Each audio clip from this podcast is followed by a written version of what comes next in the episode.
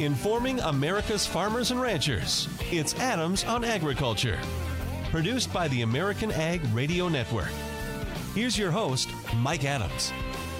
And hello, everyone. Welcome to Adams on Agriculture. Thanks for joining us as we kick off a new week, get ready to wrap up the month of October. Hope you had a good weekend. It's going to be a busy week ahead. I'm headed to Phoenix. I'll be emceeing the National Dairy Industry meeting this week. Looking forward to seeing a lot of folks from the dairy industry there, and we'll have a lot of information from that meeting later this week. Sabrina Hill will be filling in for me tomorrow while I'm in in Phoenix. Uh, coming up on today's program, we're going to talk weather with DTN meteorologist Bryce Anderson. Still some harvest to get done out there. We're going to talk about the push for E15 with Brian Jennings, CEO of the American Coalition for Ethanol. And we're going to talk Farm Bill and Trade and Harvest with Chuck Connor, president of the National Council of Farmer Cooperatives, coming up on today's program. But right now, we're going to kick it off with the editor and publisher of AgriPulse Communications. Joining us now is Sara Wyant she's still pumped up from the National FFA convention, right, Sara? Good morning, Mike. Yes, indeed. You know, it is so difficult to be pessimistic about our industry when you are surrounded by 65,000 or so of the nation's best and brightest young people. It's just an exhilarating experience, and we had a great time there that last week. Uh, tapped off by an interview with President Trump, and then, of course, his address to the uh, convention on Saturday. Well, the energy level at a national FFA convention is already high. I mean, you can it's just electricity usually in the air. And then you bring in the president, that had to really amp it up even more. Uh, it certainly did, although, and as you know, our, our hearts and, prayers uh, go out to all those that were injured and and uh, lost their lives in Pittsburgh. And, and that was really the start of the president's speech by calling for a moment of silence and bringing a pastor and a rabbi up on stage for prayers. So it was a very somber start to the meeting. But obviously, the the uh, students in attendance and their, their parents and advisors and industry leaders were very interested to see a president appear before the National FFA we haven't had one since George Herbert Walker Bush in 91, and before that, Jimmy Carter. So it's been a long time since they've seen a president, and I, uh, I think I lost track of the number of times he said, I love the farmers, and said great things about the industry and about the students who were in attendance. I, uh, I find it interesting. He claimed and continues to claim credit for what he calls a turnaround in the farm economy some would uh, look at the numbers and especially on their own farms and say, I don't know about that turnaround. Uh, how's that playing?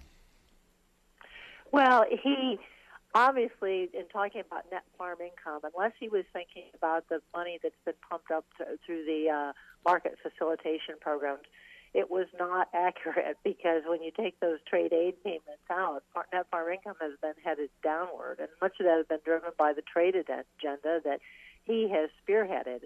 Uh, and so, you know, you can look at the reality of the number and look at what happened in the drop from record farm income and in the, uh, you know, 2010, 2012 times when we had just skyrocketing commodity prices for many, many of our commodities.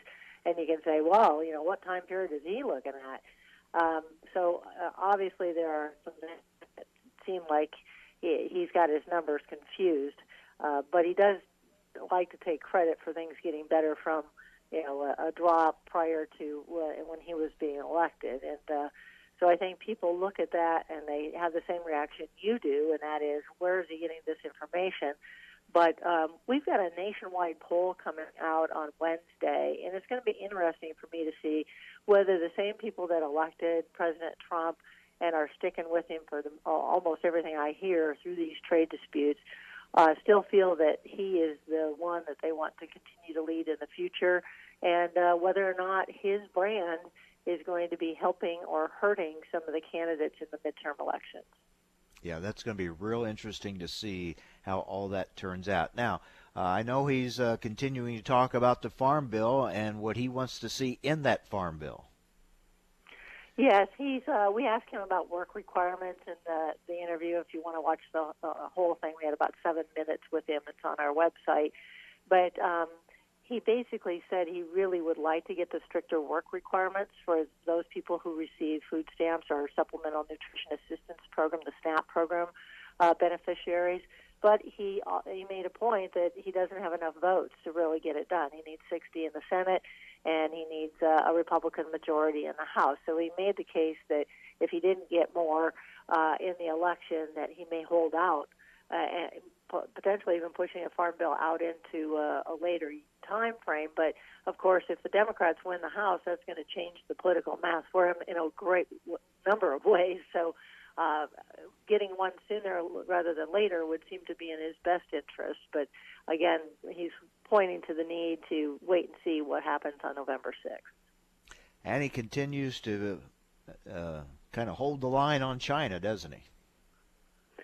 Yeah, he keeps saying we're going to win, we're going to win. You know, just stick with us. And uh, again, I think it's going to be a test for those who say, um, "Gosh, what's taking so long?" Uh, he said he needs more time. He told us that he would be talking to President Xi on the sidelines of the G20, and also talking to the Europeans.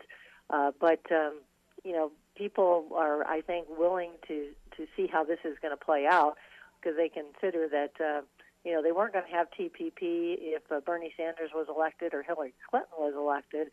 Uh, but still, uh, the president has some wins on the NAFTA, but it to be ratified yet. It doesn't seem like that's going to happen until at least 2019, if ever. And um, you know, negotiations are starting with Japan to maybe get us back to where we were uh, with TPP, the Trans-Pacific Partnership. So uh, we've got a ways to go to really have some additional wins here that are going to be market movers. I mean, it's one thing to say we didn't do any harm with the uh, renegotiated NAFTA, but it's another thing to say that you've got some real demand moving here, and in ways that are going to lift the market up, where people can see some, uh, you know, some some good marks on the balance sheets. Yeah, I'm headed to the National Dairy Meeting in Phoenix, and uh, I'll be interested to uh, hear what the dairy producers are saying. They're looking for some wins, some improvements in their markets, that's for sure. Yes, and, and certainly the administration, you, know, you got uh, Undersecretary Ted McKinney going to South Africa. There's a lot of folks out beating the pavement trying to do everything they can to open up new markets and generate additional sales in existing markets. Uh, but we, again, just uh, we need to have some folks who are are able to uh, make sure that these new trade deals can get in place as soon as possible and and to give these consumers around the globe access to U.S. farm products that are well known for their quality and their, their safety. Well, Sara, thanks for being with us. Great coverage of the National FFA Convention. We encourage people to check out the, the AgriPulse uh, interview with President Trump. Uh, and uh, I know that uh, that's always a, a great honor. It shows great respect for the work that you and your staff do at AgriPulse that you uh, you got that interview. So congratulations and thanks for being with us. Thank you, Mike. My pleasure. All right, Sara Wyant. She's editor and publisher of AgriPulse Communications. All right, coming up a little bit later on, we're going to talk uh, more about some trade issues and Farm Bill and Harvest with Chuck Connor, president of the National Council of Farmer Cooperatives. We're also going to be talking today with Brian Jennings, CEO of the American Coalition for Ethanol, about the push for E15 sales year round. Meanwhile, we still got harvest to wrap up in many parts of the country. What's the weather going to be like this week ahead? We're going to talk with DTN meteorologist Bryce Anderson next on AOA Adams on Agriculture.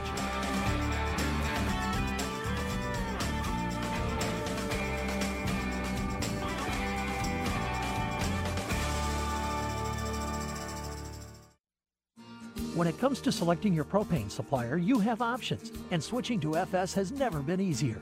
If you're looking to find a propane provider who is committed to providing you the professional, knowledgeable, and dependable service you deserve, be confident in choosing FS Propane.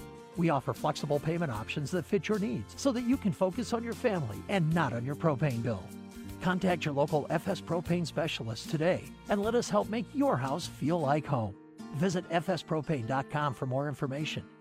Thanks for listening to Adams on Agriculture from the American Ag Network. We're excited to explore the topics that make a difference to agriculture. The Farm Bill, immigration reform, reducing regulations, trade, new technology, as well as infrastructure and health care. Through the year, Adams on Agriculture will originate on location from several major national meetings and events. Subscribe to the show's podcast at AmericanAgNetwork.com. Thanks for listening to Adams on Agriculture from the American Ag Network.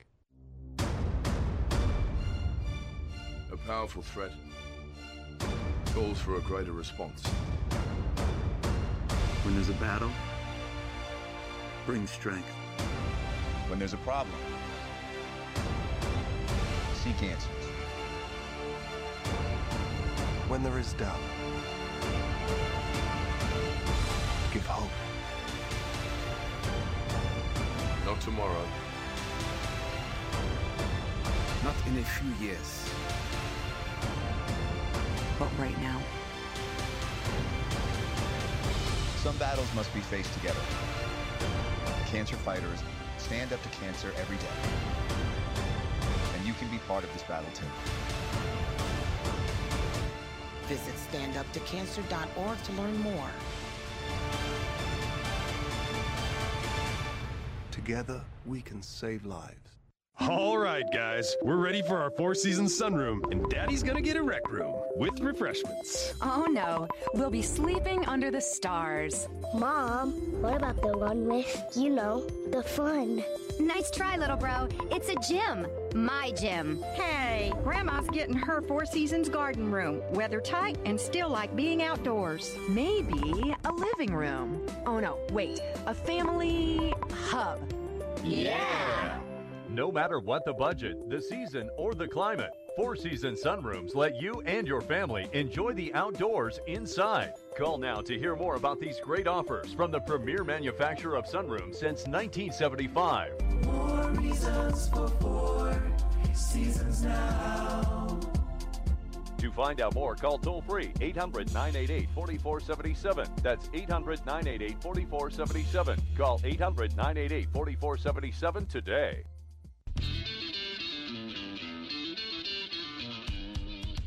Information America's farmers and ranchers need to know. Adams on Agriculture. Now, back to Mike Adams. Well, later this week, we'll turn the calendar to November. Still harvesting uh, going on in parts of the country. What kind of weather will we get this week? Let's check in with DTN meteorologist Bryce Anderson. And Bryce, uh, for those uh, still with harvesting to do, are they going to get much done this week? Well, I think there's going to be a pretty good chance for at least a couple days of uh, near general uh, activity and uh, and progress, Mike. Uh, and this goes along with how the weekend evolved uh, with a dry pattern and pretty mild conditions. So uh, here on Monday and then through uh, Tuesday all day, it's going to be uh, pretty good, and you know that's uh, that's helping uh, you know kind of make up for lost time, obviously.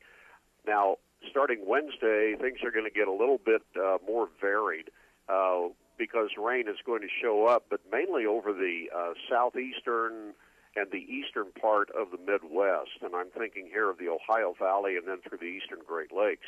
Um, because uh, there's going to be a, a pretty good uh, round of uh, colder air working in in the upper atmosphere, a trough uh, sliding uh, through the Midwest uh, over the last half of this week. But it, uh, it's going to uh, primarily uh, keep the uh, rainfall in play over areas that had a better start to harvest in the southern and eastern part of the uh, Midwest. And uh, the western corn belt should have just a few light showers and not really a, a whole lot of real uh, chronic uh, delaying uh, type rains. So we're not looking at uh, any moderate to heavy rainfall west of the Mississippi, and that, of course, is a big switch from the first part of October.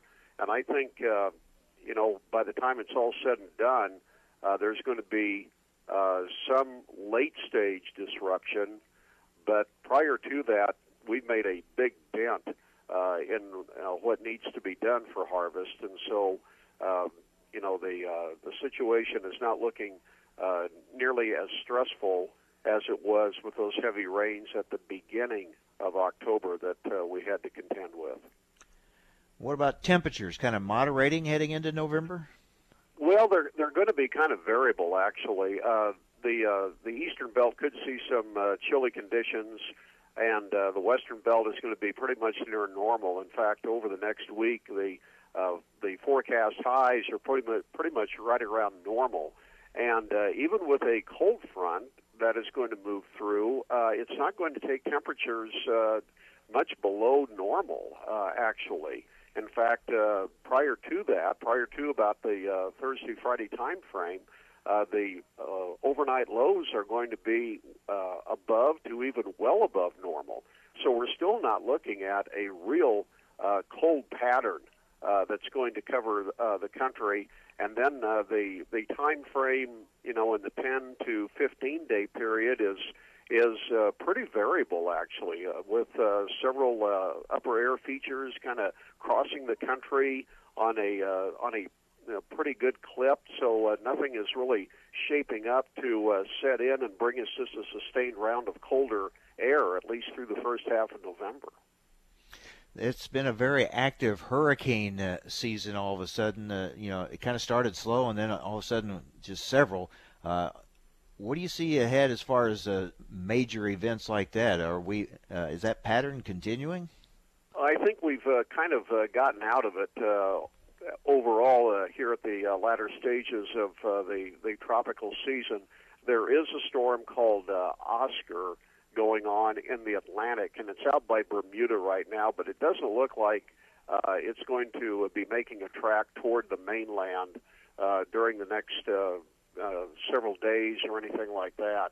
Um, the the uh, prospect is for Oscar to bring some uh, areas of uh, strong wave development uh, into the mid-Atlantic coast, but you know this uh, storm is not going to be making landfall or anything like that. It looks like it's going to be uh, really a very little uh, threat to most of North America, actually, over the next uh, five days or so talking with DTN meteorologist Bryce Anderson. All right, let's take our trip around the globe, uh, checking some of the major uh, producing areas, what kind of weather and maybe weather issues some of those places may be having. The, uh, the situation in uh, in South America is still looking quite good, Mike. I, I'm you know just kind of uh, you know impressed every day by by how things uh, have evolved in Brazil. Uh, they just have more rain going on over the next uh, week or so. Uh, the overall, uh, the general uh, total on uh, precipitation is going to be uh, moderate to uh, locally heavy. We're talking here about amounts of uh, three plus inches from Mato Grosso all the way south to Rio Grande do Sul, and you know taking in just an immense amount of area.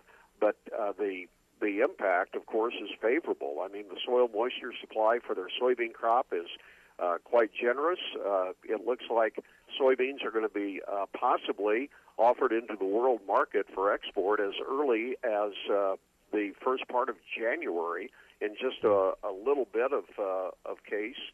So that's uh, you know certainly looking good in Brazil. Argentina has uh, several areas of rain in store for this week, so their planting has gotten off well. Now it's a little bit different when we look at the wheat situation because Australia is just chronically dry. And we've talked about this before, but the uh, latest uh, reports now from the Australian Ag Board are that the month of September was record driest on record uh, in uh, in a number of uh, wheat growing areas. I mean, New South Wales, in uh, Queens or southern Queensland was near record dry, but New South Wales, Victoria, South Australia, and uh, a part of West Australia had a record dry month of September. And the wheat crop now in Australia is being dialed back to where it's uh, probably going to be no more than about 16.5 million metric tons. That's uh, far less than a year ago. And then in the Black Sea region, eastern Ukraine and Russia are still pretty dry here going into the end of October. So their new winter wheat crop isn't having that uh, that much moisture to work with right now in that part of the Black Sea region. Europe could get a little bit of uh, shower activity this week, but they really need it uh, because Europe had a very dry finish uh, to their uh, winter wheat season uh, back in the summertime. So there is certainly some variability over in the eastern hemisphere. The western hemisphere is, uh, of course, dominated by South America, and they're looking uh, quite good right now. and that's going to be a story. I mean, we're sitting on a lot of soybeans, and uh, things are looking good for their production. I mean, there going to be a lot of soybeans uh, in the uh, global marketplace. Yes, there will be, and and uh, depending on how things go with uh, Brazil being able to take care of what could be uh, the uh, you know a lot of soybean business uh, coming up here the first part of the year. Uh, you know that is going to be a, a real uh, factor in uh, the the world soybean situation. The thing that that uh, impresses me is that for so long we thought about uh, South America not really entering the soybean export arena until February, maybe at the earliest, or or maybe late January. But uh, the way things started out with soybean planting in Brazil, it looks like that's going to be moved up a good two weeks uh, when we get into early 2019. Yeah, that'll be a story to watch as we go into next year. All right, uh, let's uh, wrap it up. What's your winter forecast for us? Uh, any big changes that you, what you've seen so far in that uh, long range model? We are still going with the idea, Mike, that uh, the influence of a weak El Nino is not going to be that pronounced, and uh, so with that in mind, uh, our thought is that winter is going to be actually a pretty cold one for the Midwest, with uh, several rounds of snowfall to contend with. And this is a big departure from uh, the way the uh, NOAA Climate Prediction Center is looking at things. But uh, the the forecast that that we have uh, does have some support. Uh, both the European forecast model and the United Kingdom forecast model have uh, the prospects higher for a colder winter here in the central part of the U.S. Uh, than the uh, Climate Prediction Center model uh, model output does. And uh, a lot of that is predicated on how El Nino acts. And at this point, it's been a real reluctant uh, development uh, in the Pacific. Uh, so right now, you've got to think that uh, conditions are uh, quite possibly in play for a fairly cold winter over much of the central and the eastern part of the U.S. And more snow? More snow, and that would be a big feature because um, because uh, a lack of uh, an El Nino influence could lead to more snowfall here over the central part of the country. And along with that, uh, there's the uh, other impact, which would be that the uh, prospects for some uh, dryness easing over the southwestern part of the country are not quite as generous as they would be if El Nino were a little bit stronger feature. Uh, so there's uh, several angles that come to play here uh, with how the uh, winter pattern could evolve. Yeah, we'll be watching that and keeping uh, close watch on El Nino. As always, thanks a lot, Bryce. You're welcome, Mike. Good to talk to you. Take care. DTN meteorologist Bryce Anderson. All right, coming up next, the push for E15 sales year round. We'll talk with the CEO of the American Coalition for Ethanol, Brian Jennings, next on AOA Adams on Agriculture.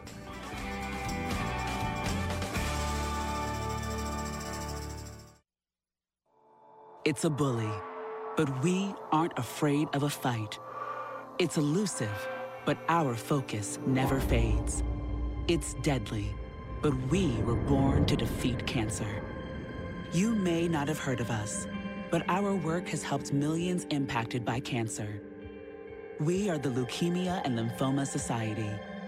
We are leaders in advancing breakthroughs in immunotherapy, genomics, and personalized medicine. This research saves lives. After 65 years of fighting blood cancers, we've arrived at a game-changing belief. The cures for cancer are in our blood. The drugs and treatments we've developed for blood cancers have helped people affected by many different types of cancers. We are the Leukemia and Lymphoma Society. Beating cancer is in our blood. Learn more at LLS.org. Time now for a market check here on Adams on Agriculture, presented by the American Ag Network. I'm Rusty Halverson. Grain and oil seed sector, a mix on this Monday. In the outside markets, U.S. stocks are jumping Monday morning as the market rapidly changes course once again. Stocks in Europe also turning sharply higher. China's currency has sunk to a 10 year low against the dollar. The currency's weakness, one of a series of elements fueling Washington's trade complaints against Beijing. Soybean futures bending one to two and a fraction lower, an hour into Monday's trade. January soybeans now trading below the 10 day, 20 day, and 40 day moving averages. That is a bearish short term trend signal.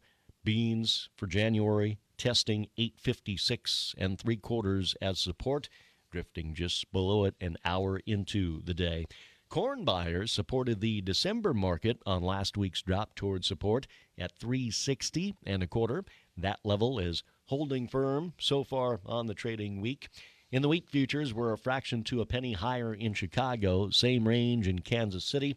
Minneapolis, one to two cents higher. Egypt's General Authority for Supply Commodities included a 60,000 metric ton cargo of U.S. wheat in a tender late on Friday. Livestock at the Merc. Live cattle futures trending in a mix on a Monday with October up 65, the back months 30 to 42 cents lower. Feeder cattle steady to 20 cents lower. Cash cattle activity last week on a live basis in the South, mostly 114 to 115, generally 3 to 4 dollars higher than the prior week's weighted average. The rally continues in lean hog futures, 15 to 97 cents higher. The Dow up over 300 points. You're listening to Adams on Agriculture, presented by the American Ag Network. I'm Rusty Halverson.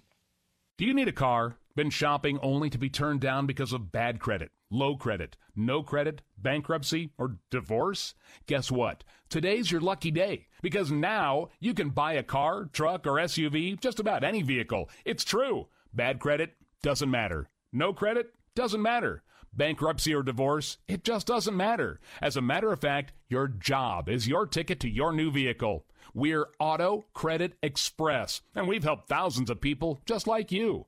Antonio H. told us, great company, got me connected, and the day I went in, I drove off in the car I wanted. 100% worth your time. Need a car? Get started now and drive off as early as today. Just go to 11ignoremyscore.com right now. That's www.11ignoremyscore.com. Auto financing the easy way. 11ignoremyscore.com. Get started today. Auto financing the easy way. Information America's farmers and ranchers need to know. Adams on Agriculture. Now back to Mike Adams. All right, always uh, a lot to talk about when it comes to our fuel. Let's talk with Brian Jennings, CEO of the American Coalition for Ethanol. Brian, thanks for joining us. You bet. Thank you, Mike. Um, and we've talked about this before. There's the excitement of the administration's announcement to uh, start the process to get the E15 sales in the summer months. But now there is concern about uh, are they going to move quickly enough on that to have it become a reality next summer? Tell us about your concerns on this. Yeah, we're concerned about the timeline EPA has outlined that they, they think they can follow to get this done, Mike. Um, EPA is suggesting that in February they would put out a proposed rule um, to provide e- uh, Reid vapor pressure relief for E15. They will have to take public comment. There will that will take 30 to 60 days. Um, they will uh, probably hold a hearing or two on this topic, and they believe they can wrap up the final rule um, by the end of May. So when June 1 rolls around and retailers are hitting that summer driving season and the the low RVP rules kick in, EPA thinks they'll have this all said and done. That's about four months, and EPA doesn't do anything in four months' time. Um, there, you know, the the annual RFS volume obligations that EPA handles, I argue, are largely copy and paste because they've been doing this since 2010, and those generally take um, six months to complete other rules from EPA dealing with ethanol um, generally take more than a year. And so for EPA to suggest that they can wait until February to put this proposal out and they'll complete the process um, by the end of May simply flies in the face of, of their track record. And so we're trying, um, and I don't know if we will succeed, but we're trying to get the administration to speed up this process. There is simply no reason, Mike, why EPA cannot put out the proposed rule um, for RVP um, shortly after the election, end the end of November or beginning of December, and that time frame would be more in line with what they've done with the RFS rules, and that that would be about a five to six month time frame. Yeah, I'm trying not to be cynical here, but it it almost seems like they're setting this up to fail as far as getting it ready by next summer. You and me both, and I'm trying not to be cynical either, Mike, but we have a track record that we can look at, and um, you know, it's not just dealing with ethanol or renewable fuels policy.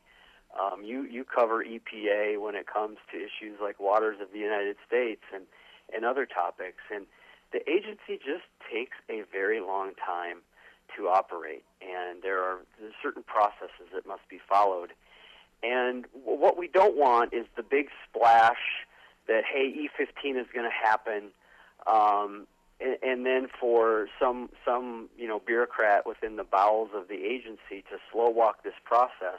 This is going to require political um, vigilance on the part of our champions in Congress. It's going to require political vigilance, frankly, on the part of the White House to make sure that this indeed gets done by the 2019 driving season. Yeah, what we don't want is come June 1, we hear them say, well, we tried, we just couldn't get it done in time because, I mean, as you say, they've got time if they start it sooner than what they're planning on right now. We're talking with Brian Jennings, CEO of the American Coalition for Ethanol. Brian, we also have some other issues here, and that is the push uh, to get EPA and the National Highway Traffic Safety Administration to recognize the benefits of ethanol based high octane low carbon fuels. Absolutely. You know, I, I am sometimes critical of EPA, but this is an example of where EPA deserves a, a hearty pat on the back and a thank you.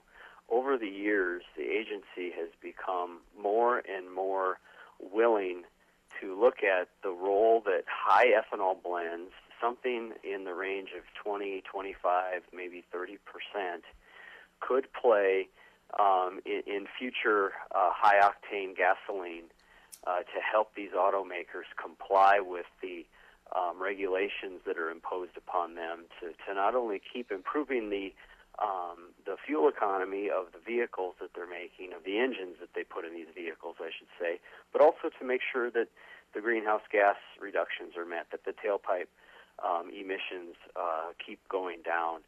And um, EPA, this time around, they just completed a public comment period on Friday. And this time around, EPA actually, Mike, went so far as to say, we wanted, we want you to tell us the benefits of, of ethanol as a high octane fuel. How does this benefit consumers? How does this benefit the automakers? Tell us about E30 in, in a high octane blend. And so they're getting very specific and asking very, I think, helpful questions. And this is a process as well, um, this CAFE greenhouse gas standard process, and it will take some time for us to get from where we are today to where we want to be. But they're looking at the 2021 to 2026 model year period in terms of vehicles. And so that's not too far off on the horizon. And we really feel like um, higher ethanol blends are well positioned to, to be part of the solution to, the, to that to- topic. But shows again that these things take time, and that's why you can't cut it so close like uh, EPA is trying to do on the E15 for next summer. Brian, it, it is amazing to me and frustrating to me um, that critics of ethanol continue to roll out the same old inaccurate uh, arguments against ethanol. And, and even more frustrating is that some people actually listen to it or believe it. And uh, we have seen an, that same wave of anti ethanol rhetoric coming out from the critics again, uh, especially on E15, saying, you know, that uh, one, that this is a mandate, which it's not, saying that uh, a lot of vehicles can't use it, which of course they can. Uh, I mean, it's just the same old stuff we've heard over and over. And uh, I guess I figure they keep rolling it out there. The people, some people will keep believing it. I guess. Yeah, I'm afraid you're right about that, and it shows that the oil companies, that the refiners are legitimately um, threatened by the likelihood that at some point we are going to get the ability to to have retailers sell E15 year round. And so they are absolutely ramping up their, their campaign of misinformation, um, and, and they'll throw everything at us. Uh, the, the safety issues is, has been ta- front and center, um, suggesting that E15 will harm your car. Um, every car, 90% of the cars on the road today uh, are approved for E15. Um, almost 80% of the cars on the road today have a warranty that a- approves the use of E15 that would cover any damage from the use of E15. Um, we have retailers that are selling this fuel all around the country, and they're not reporting any problems. People aren't coming back saying, I got stranded because I used this fuel in my vehicle. And we'll just have to continue to push back, Mike. And I think one of the ways we'll try to do that is to make sure that the retailers are part of the message because those are the folks that are selling our fuel to um, American drivers, and they would know best if there was a problem with this fuel. And if there was a problem, they wouldn't sell it. And so um, I think in some of the response that, that we'll be doing over the coming months, we'll make sure those retailers who are selling E15 are the are part of that that messaging. Brian, a big part of the excitement uh, for the E15 announcement was that hopefully that would send a signal to retailers to go ahead and make the commitment to uh, put uh, have the infrastructure ready to go for E15 sales year round. We know Casey's made a, an announcement that they're going to expand, but the uncertainty we've just talked about about whether it'll be ready, the rule will be ready by next summer or not, is that is that holding some back from going ahead and making that commitment? It absolutely is continuing to hold some retailers back, some big, some small. Um, but the uncertainty regarding whether the federal government will finally, once and for all, say it's okay to sell this fuel 12 months out of the year is absolutely um, holding some retailers back. And so they're looking at this timeline as well. And, you know, if, if EPA waits until June 1st or they're they're late and they don't get this done until say July or August of of 2019, we're, we're going to lose yet another summer driving season because retailers, the the folks that are standing on the sidelines, aren't going to budge until this is a done deal. That's where they are, and so it's really important that we that we speed up this process and get it done in time. Well, I know you're uh, holding the uh, the administration officials' feet to the fire on this uh, to try to get it done. I know you've talked with Secretary Perdue and others. Uh, hopefully, they'll listen, and uh, maybe we can get EPA's attention to move this uh, up, to, this rule process up. I feel really good about the meeting we had with Secretary Perdue on Friday, Mike. He uh, he's been our strongest champion in the administration. And um, you know, w- when I had a chance to visit with him, he said he would relay my concerns to the White House and that he would be talking with EPA.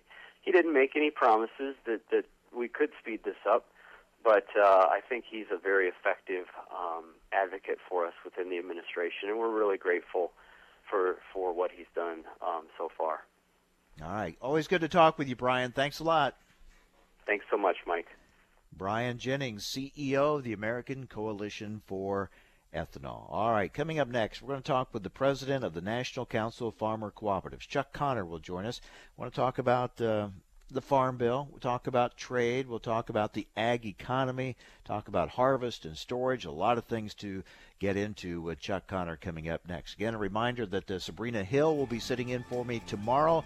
I'll be in Phoenix for the National Dairy Industry meeting going on out there. I'll have some information from that meeting later in the week. Stay with us. Chuck Connor coming up next on AOA Adams on Agriculture.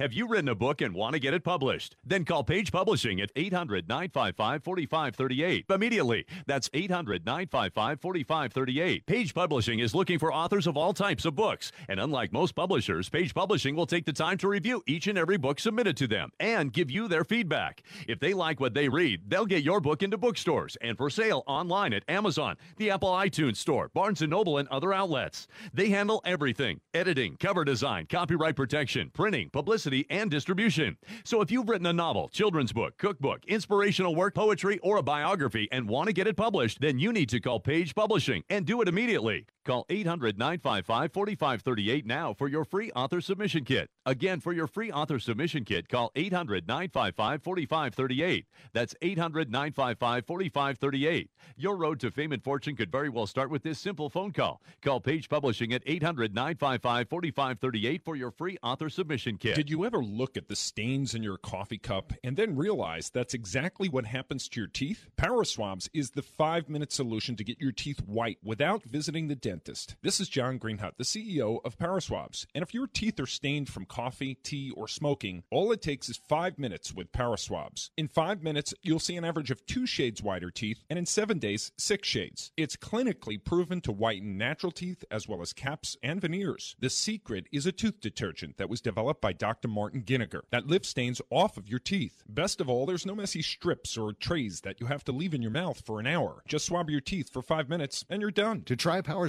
Risk free, call 866 504 0276. That's 866 504 0276. I guarantee your bright white smile will have your friends talking about how great you look. Try it risk free today. 866 504 0276. 866 504 0276.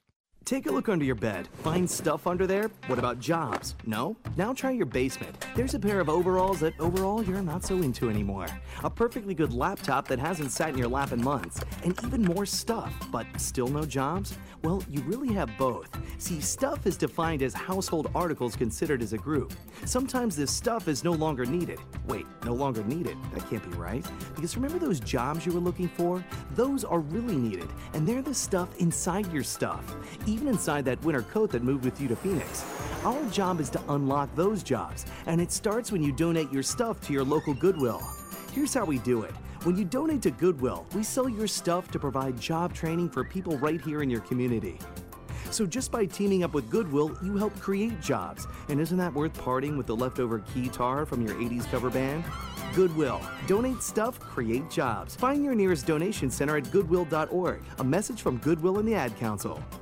Thousands of people contact InventHelp monthly about their invention or new product. Do you think companies would be interested in your idea? Do you want to try to get a patent? Call InventHelp now. Best of all, the call and information are free. InventHelp keeps your idea confidential, explaining every step of the invention process. We create professional materials and submit them to companies who are looking for new ideas in your category. We have more than 9,000 companies who have agreed to review new ideas in confidence. If a company shows interest in manufacturing, manufacturing your invention, we can negotiate on your behalf. We have helped over 10,000 clients receive patents. We offer 3D modeling and animation, prototyping services, and we use state of the art technology to present client ideas to additional companies. Join people just like you who made the call to InventHelp. You have nothing to lose. The call and the information are free. Call 1 800 213 4556. That's 1 800 213 4556. Again, 1 800 213 4556.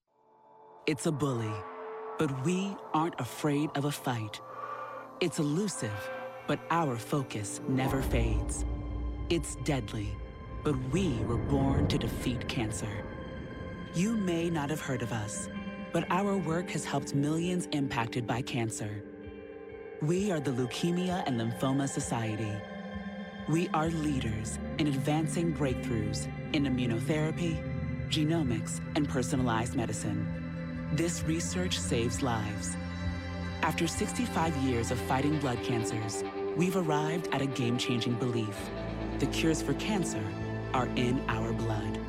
The drugs and treatments we've developed for blood cancers have helped people affected by many different types of cancers.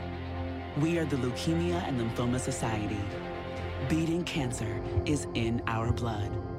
Learn more at lls.org.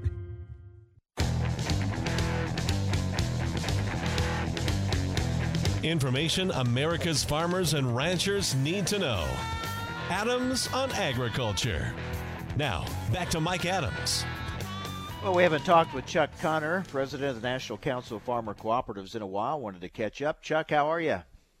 I'm doing well, Mike. Thanks for having me on again. Harvest season uh, kind of dragging out uh, this year, or what are you hearing around the country? Well, um, we're hearing some some pretty good news. I mean, there, there's certainly uh, been plenty of fall moisture in a lot of places, Mike. Uh, that's extending this thing a little bit longer than normal, but uh, and some wind uh, has has come across uh, a lot of regions. But uh, you know, overall, there's some mighty good crops out there. The markets are reflecting that with their uh, bearishness, but uh, ultimately, farmers are going to have a bin full of grain, and uh, that's that's not a bad way to start the year. Uh, some storage uh, issues in some places too. You have to get a little creative in putting, uh, finding a place to put some of this crop. Yeah, yeah. I uh, I think we will probably see more beans uh, in temporary storage than we've probably uh, ever seen before, and uh, you know these piles of corn are getting pretty big out there, Mike. Well, let's talk a little bit about the the ag economy. Uh, we're still trying to get a farm bill done, and the president has been talking about that, and he's um, he certainly is going to push hard for the uh, stronger worker requirements uh, when it comes to the uh, SNAP program. Uh, how do you see this playing out? You're a veteran of, uh, of farm bills and uh, writing farm bills. Will they get this thing done when they get back after the elections? Well, I sure hope so, Mike. They need to get this bill done. Um, you know, this is not the kind of farm economy with uh, income down by 50% where you want to just sort of let farmers twist in the wind out there a little bit while you, uh, you know, engage in uh, some bare knuckle politic, you know, politics kinds of issues. So they, you know, they need to sit down. They need to get, uh, you know, a compromise on this uh, work requirement uh, put together. Um, I was encouraged. Uh, you know, the president was uh, out at the National FFA convention in Indianapolis over the weekend. I thought his remarks, uh, you know, while while certainly not changing direction on the work requirement, uh, they stopped short of, you know, saying he would veto the farm bill over that. So to me, um, you know, with all of my past farm bill experiences, that tells me get everybody in a room and uh, you know let them hear from some farmers about how badly we need to get this thing wrapped up, you know, before farmers start to go in and plan their 2019 credit. And let's get this thing done. And, and I still believe that's a strong possibility between now and Christmas. Yeah, I think there aren't many bipartisan issues, and we've certainly seen a lot of partisan um, uh, bickering on this farm bill more than we've seen in farm bills past. But I think uh, there is a certain amount of pressure on both sides to get a bill done. But I just wonder if there's a change, say, in the House uh, with the elections, uh, will there then kind of does that kind of drag it on longer as if the Democrats would want to wait till they are uh, taking control, if that was the case, uh, start of next year? Do you think that could change the dynamic of getting it done? Well, it could, Mike, and certainly history would tell you that you know if there's a change in either body, that, that that's going to slow things down until after uh, you know the new people are seated next year. But I, I, I'm I would argue, and I think still push strongly that that on this particular bill we don't have that luxury uh, to wait, Mike. Um, you know, if we if there's a, a changeover and, and new people are inaugurated, I mean, remember they're not inaugurated into office until the middle or latter part of January of next year. You know, it takes a while just to you know get offices situated and all of that, and so you know, at, the earliest, if if we don't get this done by Christmas, you might be talking about March or April of next year to get the farm bill done. Farmers are going to be going to the field. You know, they will have had many visits to their bankers and and you know as we all know sitting across the table from your banker and saying well I don't know you know could be one could be the other. I mean that that doesn't that works okay if farm income is at a record but that doesn't work okay when farm income is down by 50% right. so they need you know to get this done and figure out a way no matter what happens you know with the elections next week um, get this done by Christmas so that farmers can get out there and, and get planning for their 2019 crop yeah, I do think there's pressure on both sides to get it done, no matter how the elections turn out. And mm-hmm. of course, there's always always the possibility of an extension, but I don't think that's what people are really wanting. But meanwhile, you mentioned the ag economy. The president, even though he keeps talking about this turnaround in the farm economy, uh, we keep seeing the numbers that it continues to drop. Uh, the forecast in 2018, a 13% drop, and uh, you adjust for inflation, that could bring income levels to around 15 year lows. And obviously, a lot of this has to do with trade, and it puts more and more pressure to get something done with China. Yeah, indeed, Mike. I mean, China uh, continues to be, um, you know, frustrating out there from a trade perspective.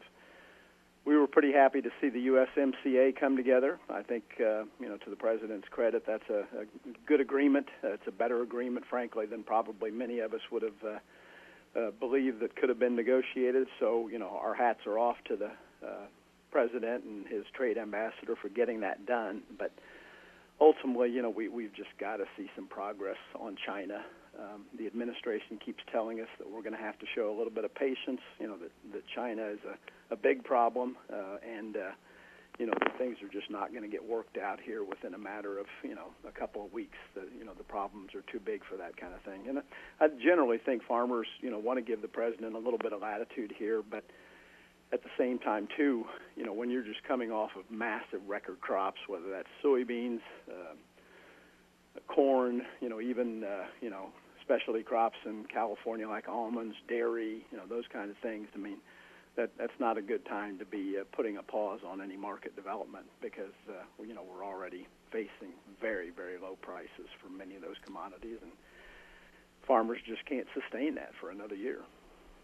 Yeah, it gets back to those uh, discussions with the lenders and bankers that you were talking about sooner. Yep. Need some need some positive news to share with them uh, when those conversations take place. Chuck, thanks all, as always for being with us. Good to talk with you again. All right, Mike, you take care. All right, Chuck Connor, president of the National Council of Farmer Cooperatives. With that, we're going to wrap it up for today. Thanks for joining us again. Sabrina Hill will be uh, filling in for me tomorrow and uh, I'll be off to uh, Phoenix. I'm going to be emceeing the National Dairy Industry Meeting. Have a chance to talk with a lot of dairy producers, dairy leaders at that meeting, get their perspective on the trade and farm bill and a lot of these issues we we've been talking about. And uh, I'll have uh, some information from that meeting later in the week. But hope you'll join Sabrina tomorrow. Thanks for joining me today, right here on AOA Adams on Agriculture.